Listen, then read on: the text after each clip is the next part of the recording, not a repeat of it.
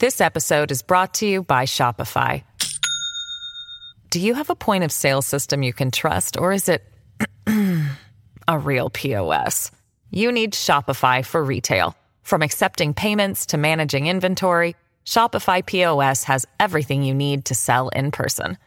Go to shopify.com/system, all lowercase, to take your retail business to the next level today. That's shopify.com/system. Hello, everybody. This is Marshall Poe. I'm the editor of the New Books Network. NBN listeners like to read books and buy them. So we thought we'd tell you that right now our friends at Princeton University Press are having a remarkable site-wide sale. You can get 50% off books, including ebooks and audiobooks, with the code 50, F-I-F-T-Y, at checkout until May 31. You can save some real money on Princeton University Press books. I encourage you to go there and check it out. Hello and welcome to the New Books Network. I am your host, Jennifer Yeremeyeva. Today I'm joined by Professor Paul Robinson, who is a professor of history of public and international affairs at the University of Ottawa. We'll be discussing his new book, Russian Conservatism, published by Cornell University Press as part of the Northern Illinois University Press's series on Slavic, East European, and Eurasian studies. This is a deep dive into more than 2 centuries of conservative thought in Russia, viewed from aspects of its cultural, political, and socioeconomic impact upon each era. I found the book challenged many of my set views on a wide range of issues, so I'm delighted that Professor Robinson can join us today for a little bit of a deeper dive into the subject. Professor Robinson, welcome to the network. Welcome. Thank you for having me. Can we begin by telling listeners a little bit more about your own background and your many areas of interest? Well, I'm a professor of public and international affairs at the University of Ottawa, but a historian by training, which means I have a sort of crossover between history and current affairs and policy issues. I first studied Russian back in the early 1980s. I was a student in the Soviet Union in 1987 for a few months.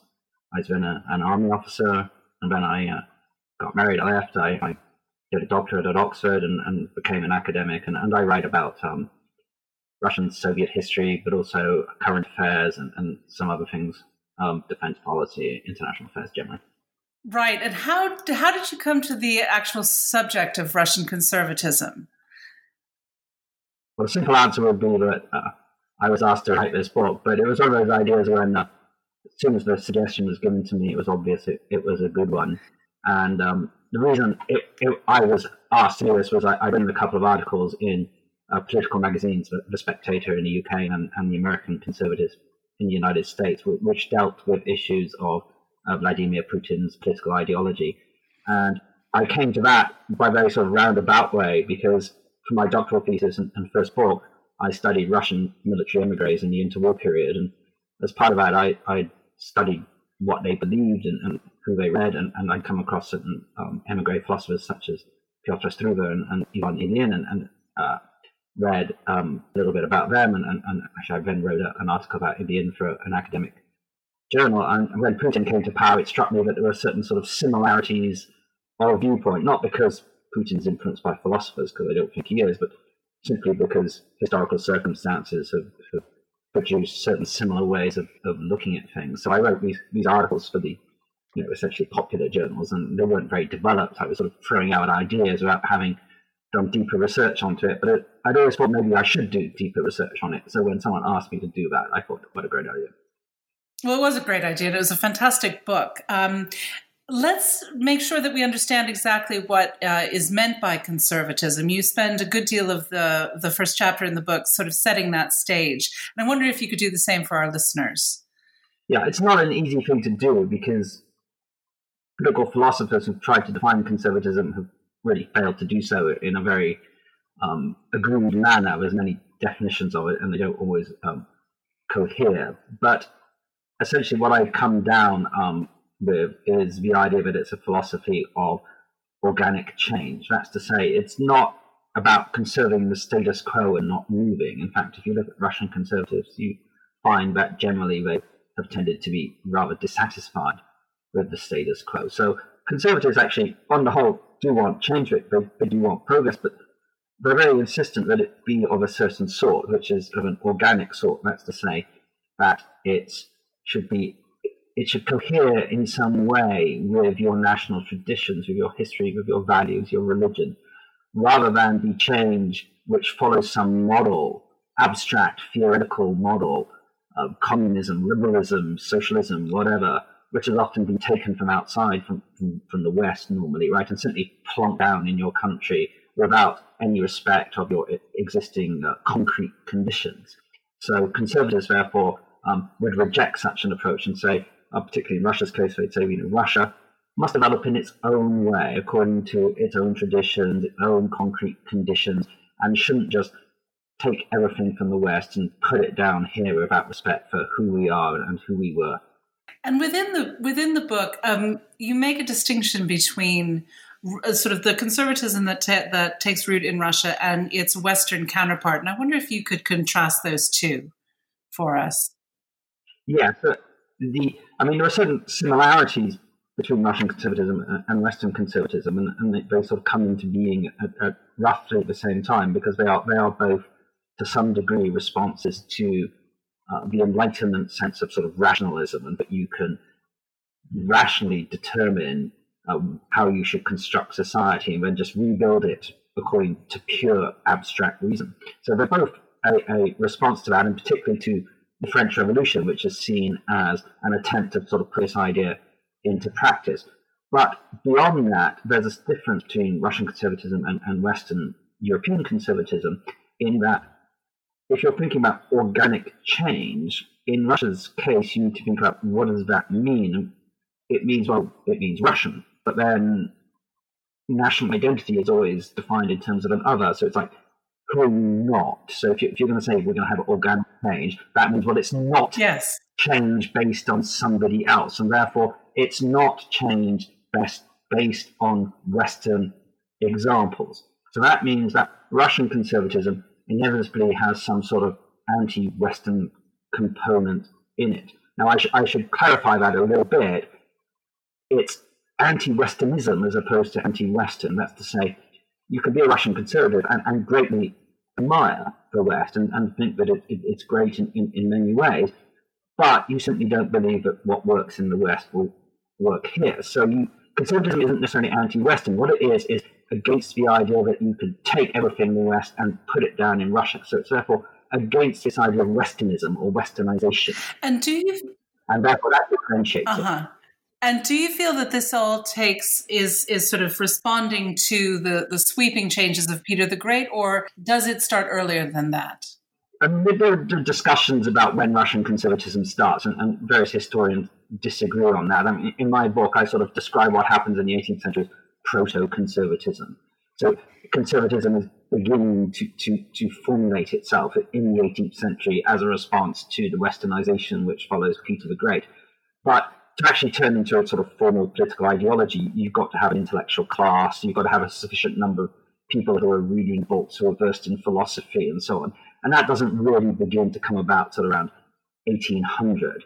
And of course, at that point, then you have the French Revolution, Napoleon's invasion of France, and also a response to the Gaelicization, which had happened among the Russian upper class in the late 18th century. And it's really in response to all those things that, around 1800 that you really begin to get something we could call Russian conservatism coming into being, albeit incompletely at first.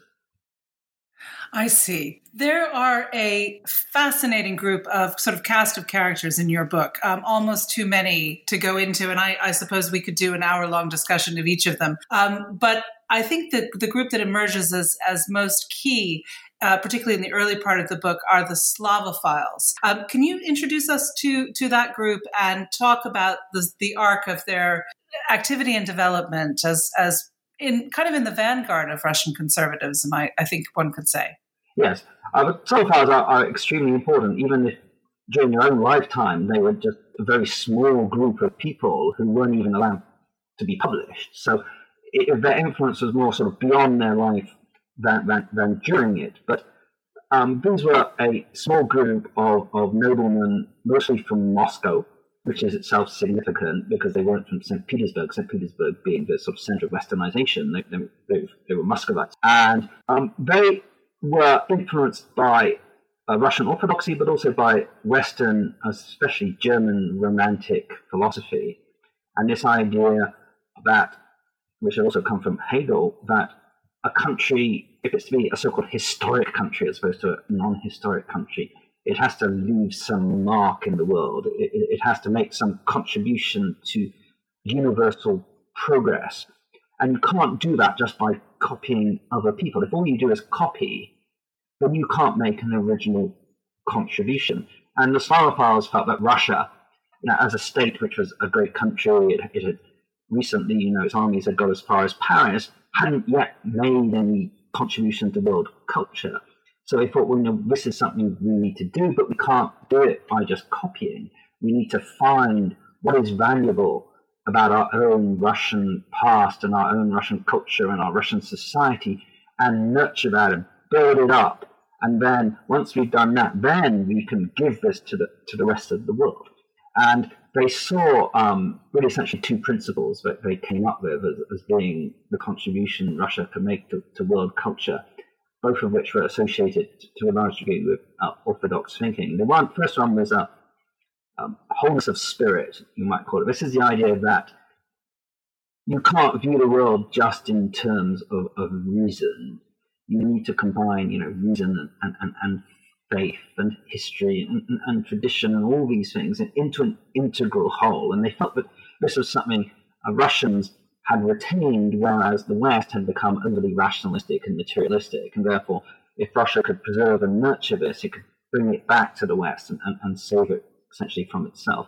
The second idea was the idea of subordinateness, which is really hard to translate, but is essentially a sort of spirit of collective decision-making in which you share the same culture and values. And as a result of that, you are able to collectively come to a consensus, which everybody then freely subordinates themselves to because they share the same underlying values. And this is contrasted with the sort of Western democratic model where you take votes, and by taking votes, you then divide up into competing groups.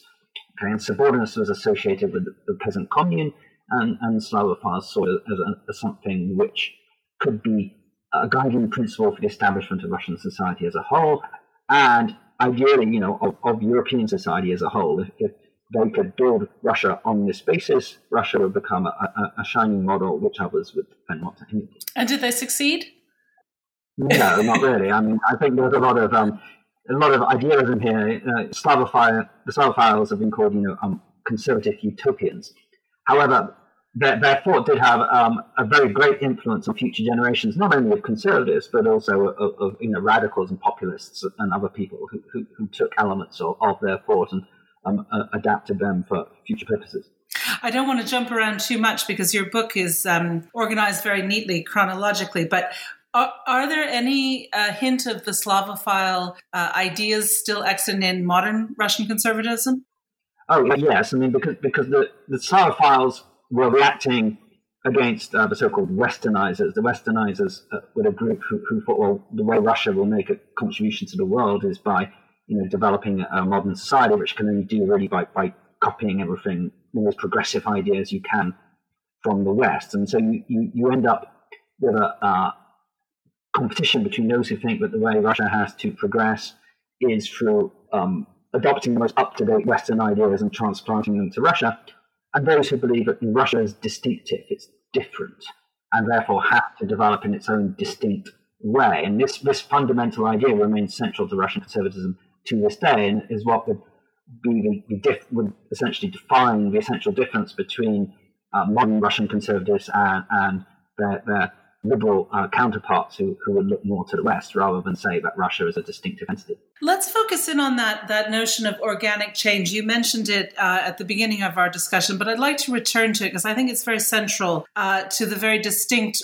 Russian type of conservatism. Can you talk a little bit more about this idea of change and reform has to be organic and reflect that in nature and this idea of Leontiev's flowering complexity. This is very much a theme that moves through your book very, very beautifully, and you develop it really well, I thought. Yes, I mean, you can see this beginning in some of what I might call the very early texts of Russian conservatism. So I think the first text I really talk about is Admiral Shishkov's book on the Russian language, which was published in 1803. And Shishkov was very concerned that although Russia was a great power, it didn't have a great literature. You know, Pushkin, Dostoevsky, these people didn't exist yet. So how would you create a great literature?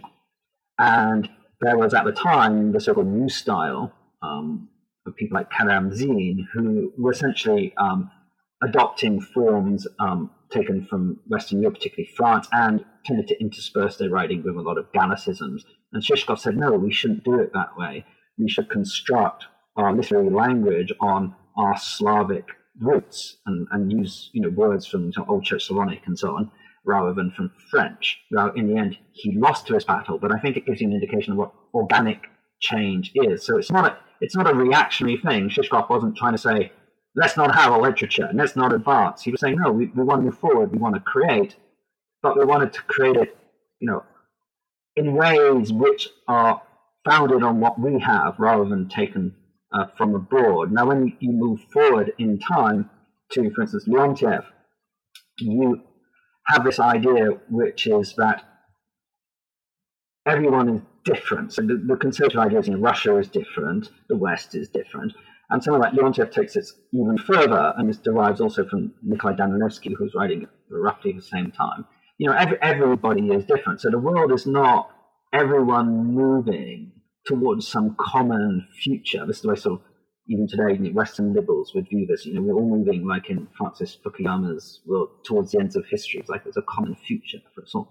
Whereas Leontiev would say, no, you know, the world is divided up into discrete civilizations, each of which moves in its own direction, and that is right, and that is good.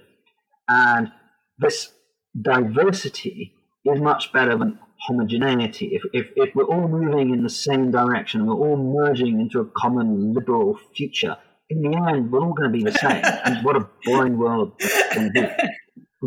And when you've got, you know, different, you know, you've got little social classes, and we're just a bourgeois mass, right? And he probably, if he was around today, complained about modern architecture. And you go to a city in, you know, Korea and a city in Canada, and you know they look the same. It's the same skyscrapers everywhere. You know what? We don't want that. We want flowering complexity. You know, the more diversity, the better, and that's civilization. Begins simple, it gets more and more complicated, and you know, it's that flowering complexity is the height of civilization to which you should aspire, and that means you need to resist, you know, these homogenizing effects of liberalism and internationalism and cosmopolitanism and all the rest of it. Now, was this movement in the 19th century, which of the rulers, if any, found these ideas compelling, and which of them, to a certain extent, rejected them? None of them found it compelling. I think you need to draw a very clear distinction between the conservatism of the Russian state and the conservatism of political philosophers, because they're not the same. They're not the same. Not at all. So, you know, the prime conservative ruler of the 19th century would be Nicholas I. But Nicholas I, you know, did not allow the Slavophiles to publish, for instance. It didn't, you know, they were suppressed, and he denounced very heavily the Pan-Slavs and said, you know, this idea that Russia has some holy mission, you know, that's rubbish. We don't, you know, we just want to keep things stable.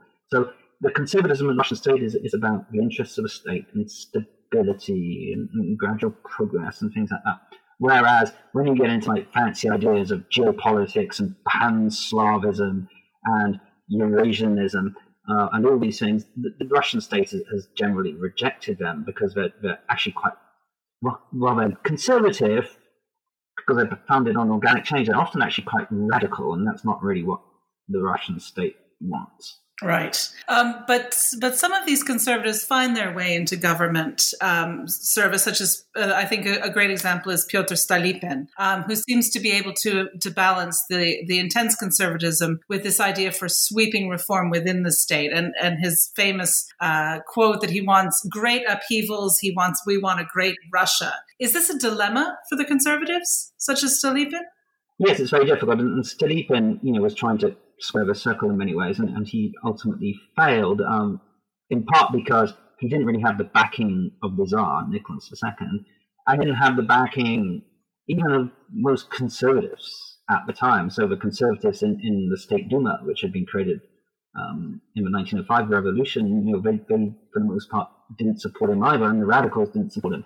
So he was trying to sort of do radical change combined with, conservatism of political structure and so on, but people didn't want it. It was like some people wanted one part of it but not the other, and other people wanted the other but not the first part, and you couldn't get agreement on all these things. And I mean, that's the real problem Russian conservatives have had, is that their ideas have generally not been accepted by Russia's political rulers or by most, in fact, of the Russian elite.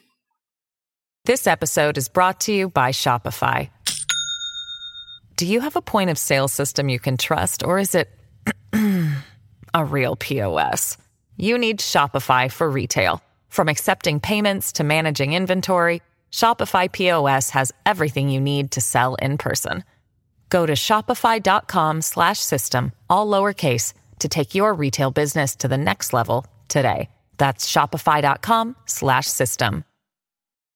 Right. And then after Stolypin and Nicholas, this whole group moves abroad after the revolution. You mentioned them at the beginning, including Ivan Ilyin, who's found his way into Putin's favor. Tell us a little bit about this movement, because I think it's not very well represented in modern history textbooks, but your book makes the argument that these are really important contributors to the movement.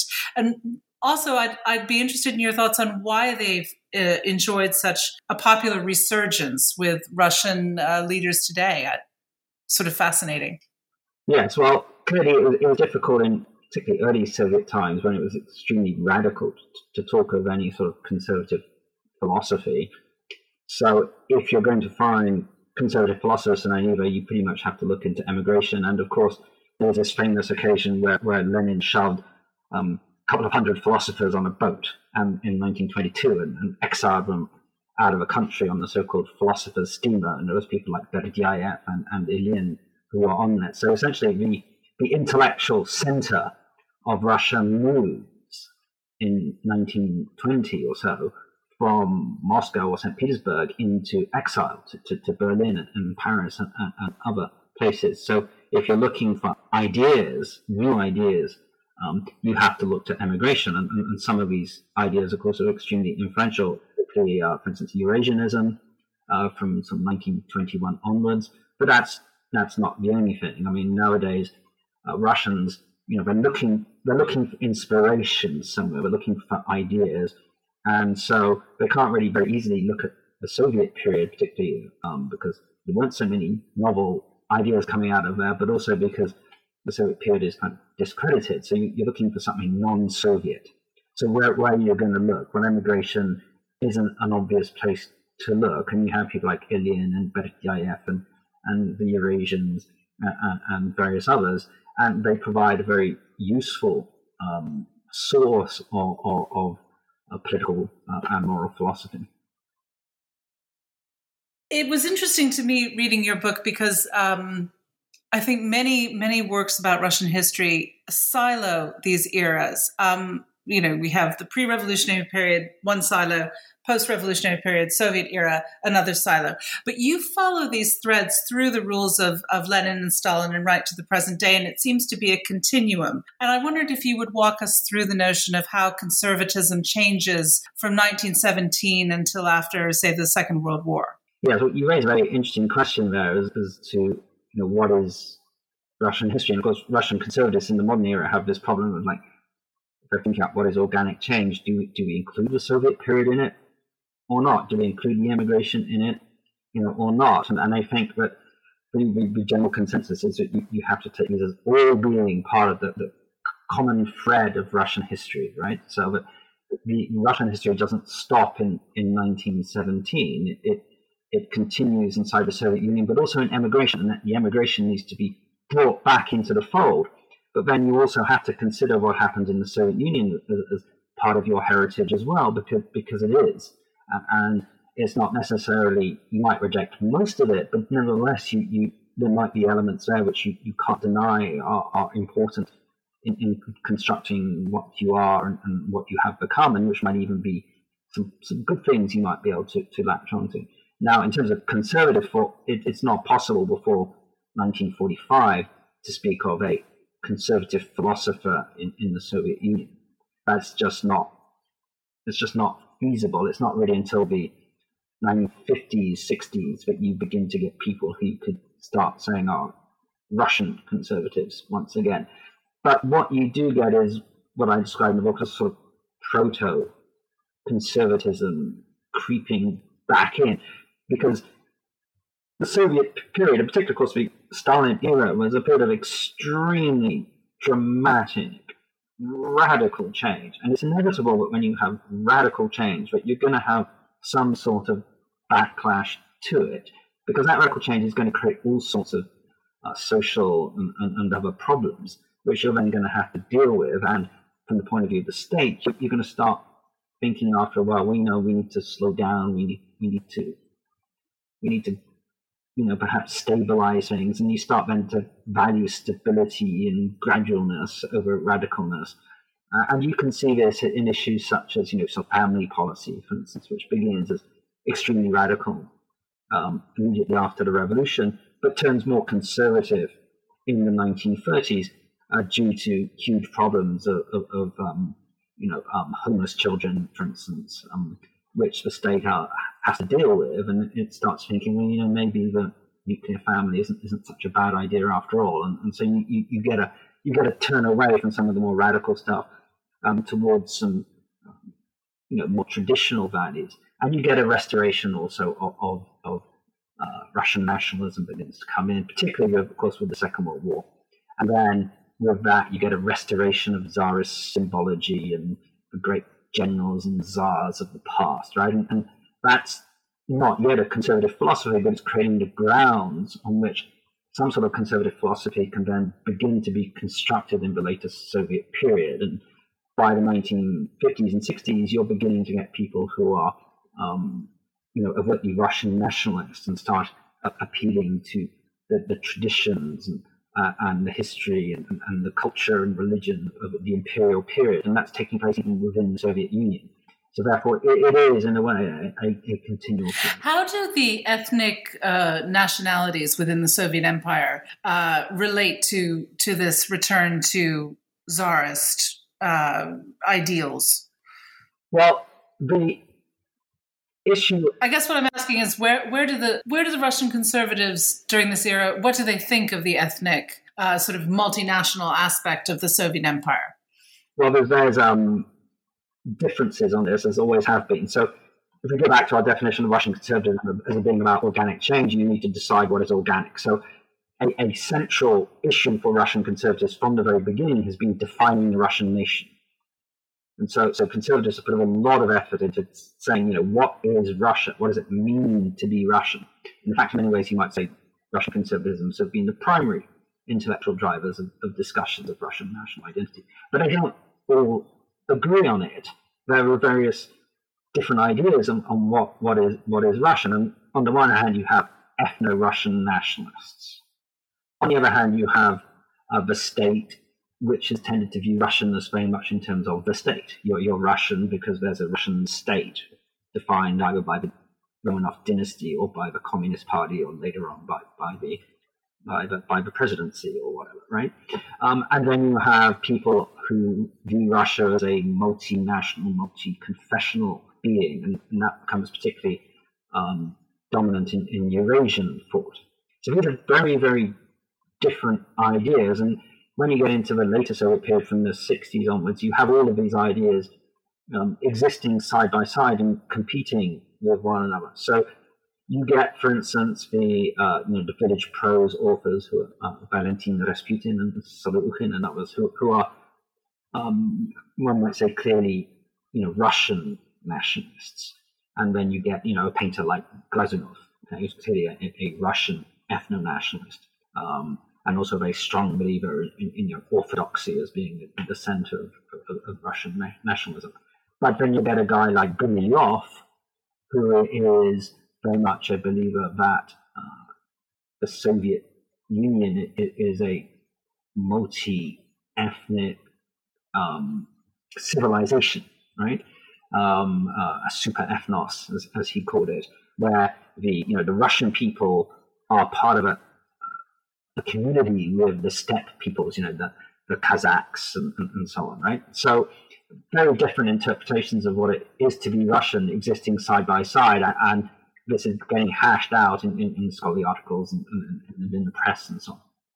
And I wonder, just building on top of that idea, throughout the book, I'm conscious that there is a real urgency for the conservatives to distill or define what Russia's individual and unique identity is.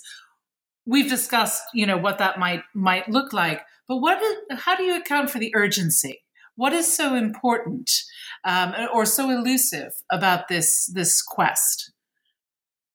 Well, it's important because if the foundation of your philosophy is that you need to develop in a way which reflects your own distinct identity, you have to determine what that distinct identity is. And that's always been a severe problem for Russian conservatives, particularly because Russian conservatives have tended to be highly westernized, highly educated people from the upper strata of society, right? So if you look at these Russian conservatives, many of them would have traveled to the West, they would have spoken multiple European languages, they would have studied particularly German philosophy. They're in many ways very Western people, but they have a sense that somehow we're West, but we're different somehow, and they have to. It creates a certain sort of identity crisis for them. That's how one scholar talks about this, going back to the Slavophiles, but it's essentially an identity crisis. And so they have to think about what it is, and different solutions are proposed. I mean, orthodoxy is the obvious choice for most Russian conservatives. If you want to find what differentiates Russia from Western Europe, it is the fact that Russia is an orthodox country, not a Catholic one. Okay, so that becomes a central point. Let's dive into the Russian Orthodox Church, because that is another ribbon throughout the entire movement and the history. Why is Orthodoxy so important? Well, Orthodoxy is important precisely because these Russian conservative thinkers are trained in Western rationalism and Western philosophy, and they need something which differentiates themselves. And orthodoxy is the obvious choice for them. And orthodoxy provides a means of trying to work out what is distinct about Russian civilization. And so you'll see orthodox thought becomes very important throughout pretty much all Russian conservative thought. But it's actually, it dates back beyond that. Gary Hamburg wrote a book on Russian political philosophy from 1500 to 1800, recently in some 900-page massive tome. And what he says in this is that Russian political philosophy was always, highly religious back in the Middle Ages. It was extremely based on Russian orthodoxy. And then the Enlightenment comes on, and it begins to influence Russian philosophy, and rational modes of thought come in, but they never entirely displace orthodoxy. So what happens is Russian political thought ends up being a sort of combination of Western rationalism with, orthodox faith.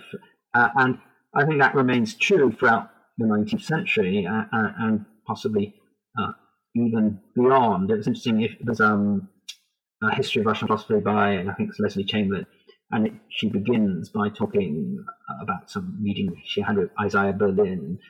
Berlin complains that the problem with Russian philosophy was never rational, which I think was his sort of rather way of saying, they believed in God. Somehow he didn't want to recognize that as being legitimate. But I mean, that is essentially it. The faith has always been a fundamental part of Russian political thought. And what aspect of the faith? I mean, what makes Russian Orthodoxy different from Roman Catholicism, and that it can play this kind of role in kind of thwacking away all these Enlightenment ideas in a way that doesn't happen in Germany or France. Okay, well, I mean, Russian Orthodoxy itself is founded on tradition, right? So there's like one author I mentioned, Berdyaev, who was a Russian bishop in the sort of mid 19th century, and he wrote in one of his books that you can't just sit down and read the Bible, because if you do that, you're going to make all sorts of mistakes, because, you know, this Bible was written in a specific, you know, historical context and in the context of previous writings and the whole, you know, theological tradition. So you're going to completely misunderstand if you just read it literally, especially in translation, right? Before you sit down and read it, you've got to read what, you know, the Holy Fathers have said about it and how they've interpreted it, and you put it within that context. And then that's when you get to know the truth. So the truth is not just your reason, right?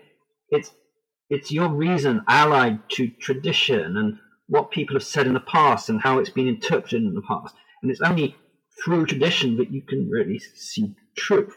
So orthodoxy in this way naturally lends itself towards a you might say, traditionalist, conservative mode of thinking. I see. Another theme that is pervasive throughout the book is that the conservatives support the notion of an autocratic government. And I wondered, what about autocracy is so appealing to them? Well, autocracy needs to be understood properly. So the word autocracy, I mean, in Greek, just means rule by one person, right? And the Russian word samodержавие means exactly the same, in essence. So what it doesn't say, that phrase, is, you know, how much power that person should have, what he should have power over. So autocracy, literally defined, is simply about the locus of power. It's about where power is, but it's not about how power operates or how much power there is or what the limits of power are. So autocracy in Russian conservative thought is not the same as unlimited power or unrestrained power, or let alone totalitarianism, okay, or anything like that. It is simply saying that insofar as, you know, there is state authority, it should be highly centralized. But in Russian conservative thought at the same time, it should also be highly limited. So, you know, the Slavophiles, for instance, were very clear on this, but, you know, there are certain things which the state should do, such as defense of the realm, and that should be in the hands of one person, the Tsar, and everyone should let him be, and he should do it by himself, and no one should interfere. But that doesn't mean that the Tsar should intervene in, you know, our daily life, you know, what we do back home, and what we wear, and what we cook, and what we speak, and how we run our lives. Those are entirely our own affairs. So the principle which Konstantin Aksakov said was one of mutual non-interference. You know, we don't interfere in the state doesn't interfere with us, right? So this is a model of limited governance, and I think that's something which is not very often understood, because people naturally think of Russia autocracy, sort of dictatorship, totalitarianism, or whatever, but that's not how Russian conservatives view it. And what about today? I mean, when you're in your final chapter about post-Soviet Russia, that's where your book, I think, stops being a history book and starts being a current affairs book, because there's so much in that chapter that is relevant to our relationship with Russia now and the way Russia itself is changing. How do modern conservatives in Russia view the role of the state? What is its responsibility towards the people? And how is that different from a Western interpretation? Again, I mean, I wouldn't say there's consensus among Russian conservatives on this. There's what we might call sort of more democratic fringe of Russian conservatives who believe that, you know, there really is no alternative to representative institutions. And there are others who really have a more autocratic model of things. On the whole, they tend to view the state in somewhat sort of paternalistic grounds that, and this dates back not just to the Tsarist period, so I think it's also a sort of hangover from the Soviet period, that, you know, the state has an obligation to look after the social welfare of the community and of the people, And the great criticism they would make of the modern Russian state is that it doesn't do a very good job of this. And they would complain that the Russian state is neoliberal. And this is the kind of criticism which I think many people in the West might struggle to understand. But from the point of view of Russian conservatives, the Russian state is liberal, largely because of its economic policies and the way that it had initially privatized in the 1980s, but is now essentially allowing a very unequal distribution of wealth to continue on ground principles of we don't interfere in all this and so on. Whereas the Russian conservatives would tend to argue for a more interventionist policy, that they tend to be economically and socially somewhat left-wing by Western standards. So the predominant tendency among not state conservatives, but intellectual conservatives would be what we call left conservatism. So that would mean that they would tend to believe in a more interventionist role for the state in the economy, or in improved social welfare programs, and they would tend to be against globalization and so on and so forth, and they would tend to be for protectionism and things like that. And nowadays there is a very hardy strain of anti-Western feeling, which in reading your book I get the sense is centuries old. During the great reforms of Alexander II, Skakov says that the West is inherently hostile to Russia. Is the reverse true? Is Russia inherently hostile to the West? It's a complex dialectic of pro and anti-Western views. I mean, going back to what I said almost at the beginning of the talk, Russian conservatism doesn't mean that you have to be hostile to the West. It does mean that you don't want to just transplant Western models onto Russia, but it doesn't mean you don't think Western models don't work well in the West. You can actually admire them very greatly. So if we go back to Ivan Ilyin, for instance, he wrote this piece called Against Russia, where he describes in great detail why Russia is different from the West and why he says the West is just inherently hostile to us. They dislike us, they fear us, so on and so forth. At the same time, though, this was a guy who, when he was in exile in Switzerland, wrote all sorts of things saying, how great Swiss democracy was, because, for Switzerland, it's great, was his attitude. So it's just not in Russia, right? So you don't have to be anti-Western, okay? You just need to be anti-Westernization and so on. Now, this then leads to some people, of course, are quite anti-Western, though if you push them, they'll probably deny it. So I met Dugin as part of the research for this book, and you can find online on my blog the interview I did with Alexander Dugin, and he denies totally being anti-Western. He says, he loves the West, or at least he loves the West until 1980, is what he says, right? Around about 1980, it all went wrong, and you became postmodernist and morally relativist, and it all collapsed. But he says, "I love Western culture. I speak Western languages. I read Western literature. And I love the West. I just think you've gone nuts." And you'll get other Russians who say this. I met a guy, Mikhail Remizov. Again, he's Dugin is a Eurasianist, so Remizov is a Russian, ethno-Russian nationalist, right? And he's very critical of the Russian state for not standing up for the Russian people, right? And for allowing all this immigration from Central Asia and so on. But Remizov also says, we're not anti-West, we're anti-postmodernist, right? And the West was fine until postmodernism came along. So what we're in favor of is Europe as it was until around 1980, right? So it's a similar sort of line. So you will get some people saying, the West is out to get us, the West is our enemy, we must fight the West, we must push back against the West. But then you'll also get conservatives who'll say, not all the West, we need to ally with elements within the West, and the real struggle is not between Russia and the West, it's between these postmodern, progressive, ultra-liberals and conservatives. And those are divisions which straddle across frontiers, right?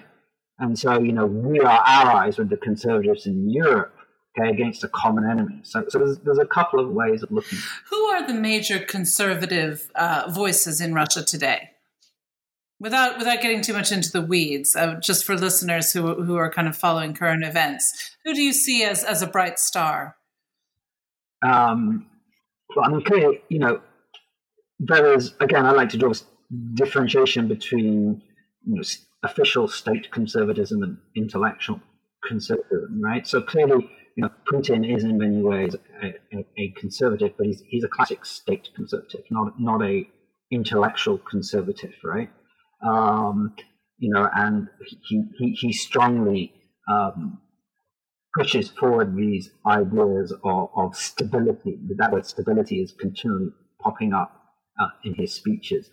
So he's giving a certain type of intellectual, of conservative worldview.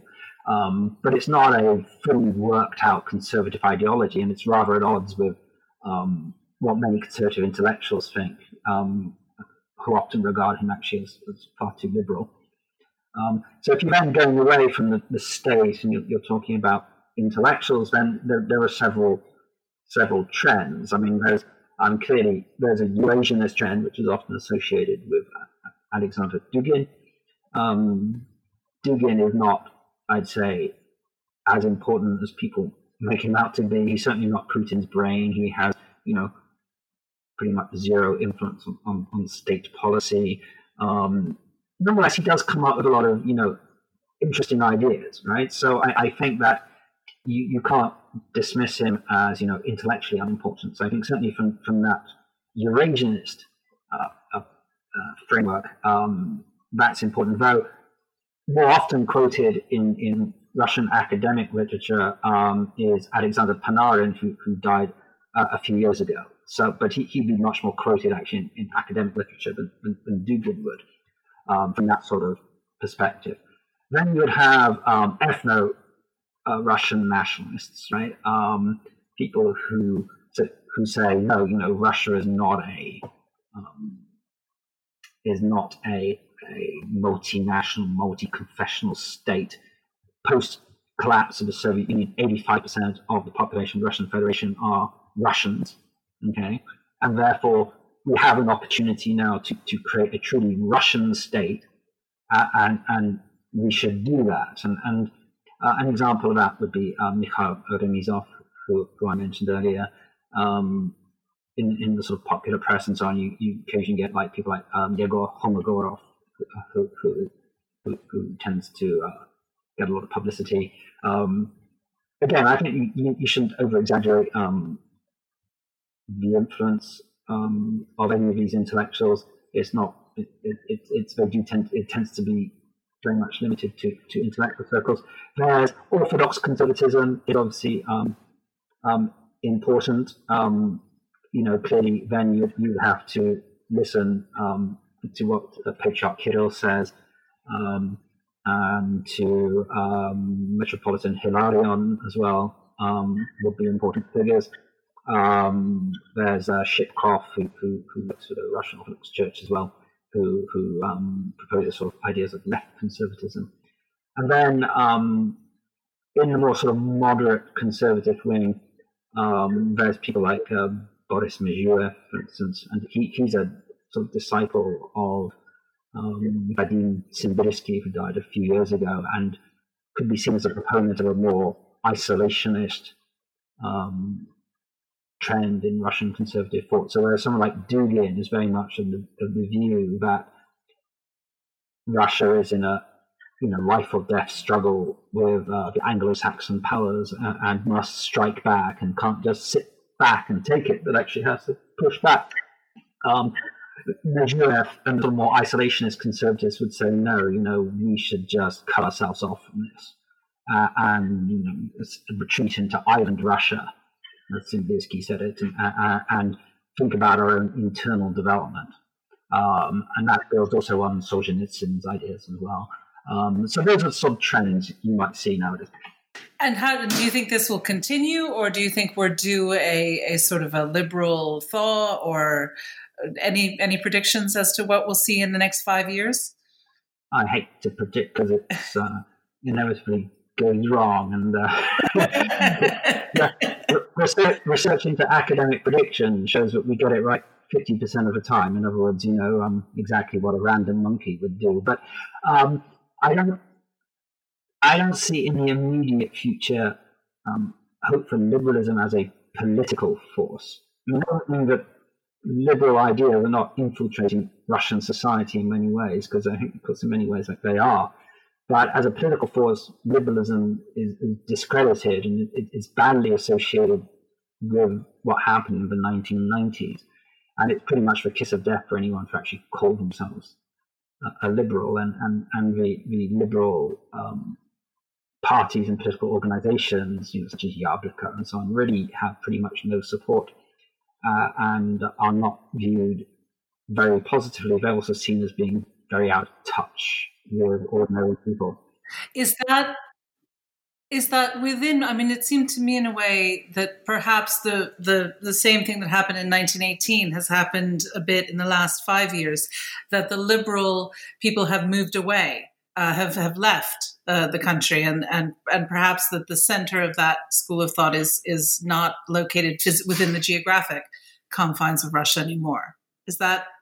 Well, I mean, there's still a lot of what you might call liberal people in Moscow, St. Petersburg, but I think political ideology generally in Russia is not very powerful, and that's as true of conservatism as of liberalism.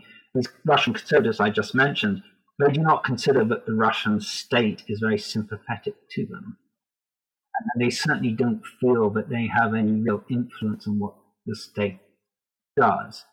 And on the whole, the perception is that the state actually is rather hostile to Russian conservatives as philosophers and as a group in society. So like Mejuev, for instance, I mentioned, he used to edit the op-ed page of Izvestia until sometime in, I think, 2015, he was fired. And then all the conservatives he used to get to write op-eds, they weren't allowed to write op-eds anymore because a decision had been made somewhere that we don't need these conservatives anymore. So I think the real situation you have in Russia is a very non-ideological one. So it's not just liberalism, it's liberalism, conservatism, socialism, all the various isms are not popular. Of course, the Russian constitution bans any official ideology. And I think ideology is associated with bad things because of the Soviet era. And the Russian state itself wants to maintain its flexibility, its ability to change tack if it needs to. It doesn't want to be bound by any one particular ideology. But at the same time, it's willing to listen to all of them. So, like political scientists like Richard Sackler, for instance, would describe the system of the Russian state as one in which all these groups, liberals, conservatives, Eurasianists, so on, they all to some degree have the ear of the president, right? And then he sort of balances a little bit between them all. But the idea that any particular ism is going to become dominant seems very unlikely. Mm-hmm. I wonder if there was anything in your, what has to have been extensive research writing this book, that you stumbled across that's really surprised you about this. I mean, I could say one sort of general thing and one specific thing. I mean, generally, what I wasn't expecting was the extent to which intellectual, philosophical conservatism has been an oppositional phenomenon, because one does tend to think of the Russian state as historically a conservative institution. But as I've said, I think a couple of times in this interview, actually, generally, it has not liked or appreciated the work of the conservative philosophers, and conservative philosophers have almost always, with one or two exceptions, I mean, considered themselves to be outside of power and in loyal opposition to it. So not actually, it's always a loyal opposition, but it's largely, they've largely been critical of the policies pursued by their government. A specific thing that surprised me was some of the stuff I read about some of the Brezhnev era, and I was really taken aback by some of the things people were able to get away with in the 1960s. So, for instance, I quote an article by Stolypin, which I think it's called something like A Visit to the Russian Museum, in which he says things like, you know, why have we got all these towns named after Kirov, and Kirov Street, and Kirov Factory, and Kirov District? Away with all of it. You know, why is Nizhny Novgorod called Gorky? It's Nizhny Novgorod. It always be Nizhny Novgorod. All these Soviet names, they should all be abolished. We should go back to the old names. And I read this, and I was gobsmacked that he could write this in Brezhnev's Russia and get away with it, but he did. And something like that kind of makes you want to study the period a little bit more and maybe like rethink, well, you know, what were the limits of free thought and speech in Soviet Russia? Maybe it's not quite, you know, what we thought it was. I found that very startling. There seems to have been a lot more nuance than you would expect just going in. And I think your book reflects that really well in each of the eras. And I like the way you broke down between the political, the cultural, and the socioeconomic, because in each era, these three different aspects are often developing in very different ways from one another, and sometimes even in opposition to each other, I think. Yeah, that's true. And I think nuance is very important, because sadly, I think in a lot of writing about Russia nowadays, you have very little nuance. That's right. And it's all very, very black and white, and it's not often understood that often maybe paradoxical or contradictory things can go together. But you can be, you know, a conservative, even reactionary in one respect, and really very liberal or radical in another. That your economic views might be, you know, very liberal, while your political views are very conservative, or vice versa. And there are all sorts of combinations going on, which need to be understood if you have a properly nuanced understanding of this subject. That's right. Now, will you follow this up with a magisterial work on Russian liberalism? That actually, oddly you should say that is actually the plan. I have two projects. Oh, wow. Okay, great. I have two projects in mind. The first will be a book on Russian liberalism, which I hope to write over the next 2-3 years, and then I'm hoping to do a biography of Emperor Alexander III. The third, yeah. Excellent. There's not enough about Alexander III for sure. That'll be marvelous. Well, I hope we can invite you back, Professor Robinson, when you complete those books. And I think you have another book out on Afghanistan that's pretty recent. Yeah, so my two most recent books were, I did a history of Soviet economic assistance to Afghanistan. So that sort of looked at the things the Soviets built in Afghanistan, not the things that they blew up. I think that's called Aiding Afghanistan, I seem to remember. And then in 2013, I published a biography of Grand Duke Nikolai Nikolaevich Jr. Which is a wonderful study. I have a copy of it, and it's fantastic.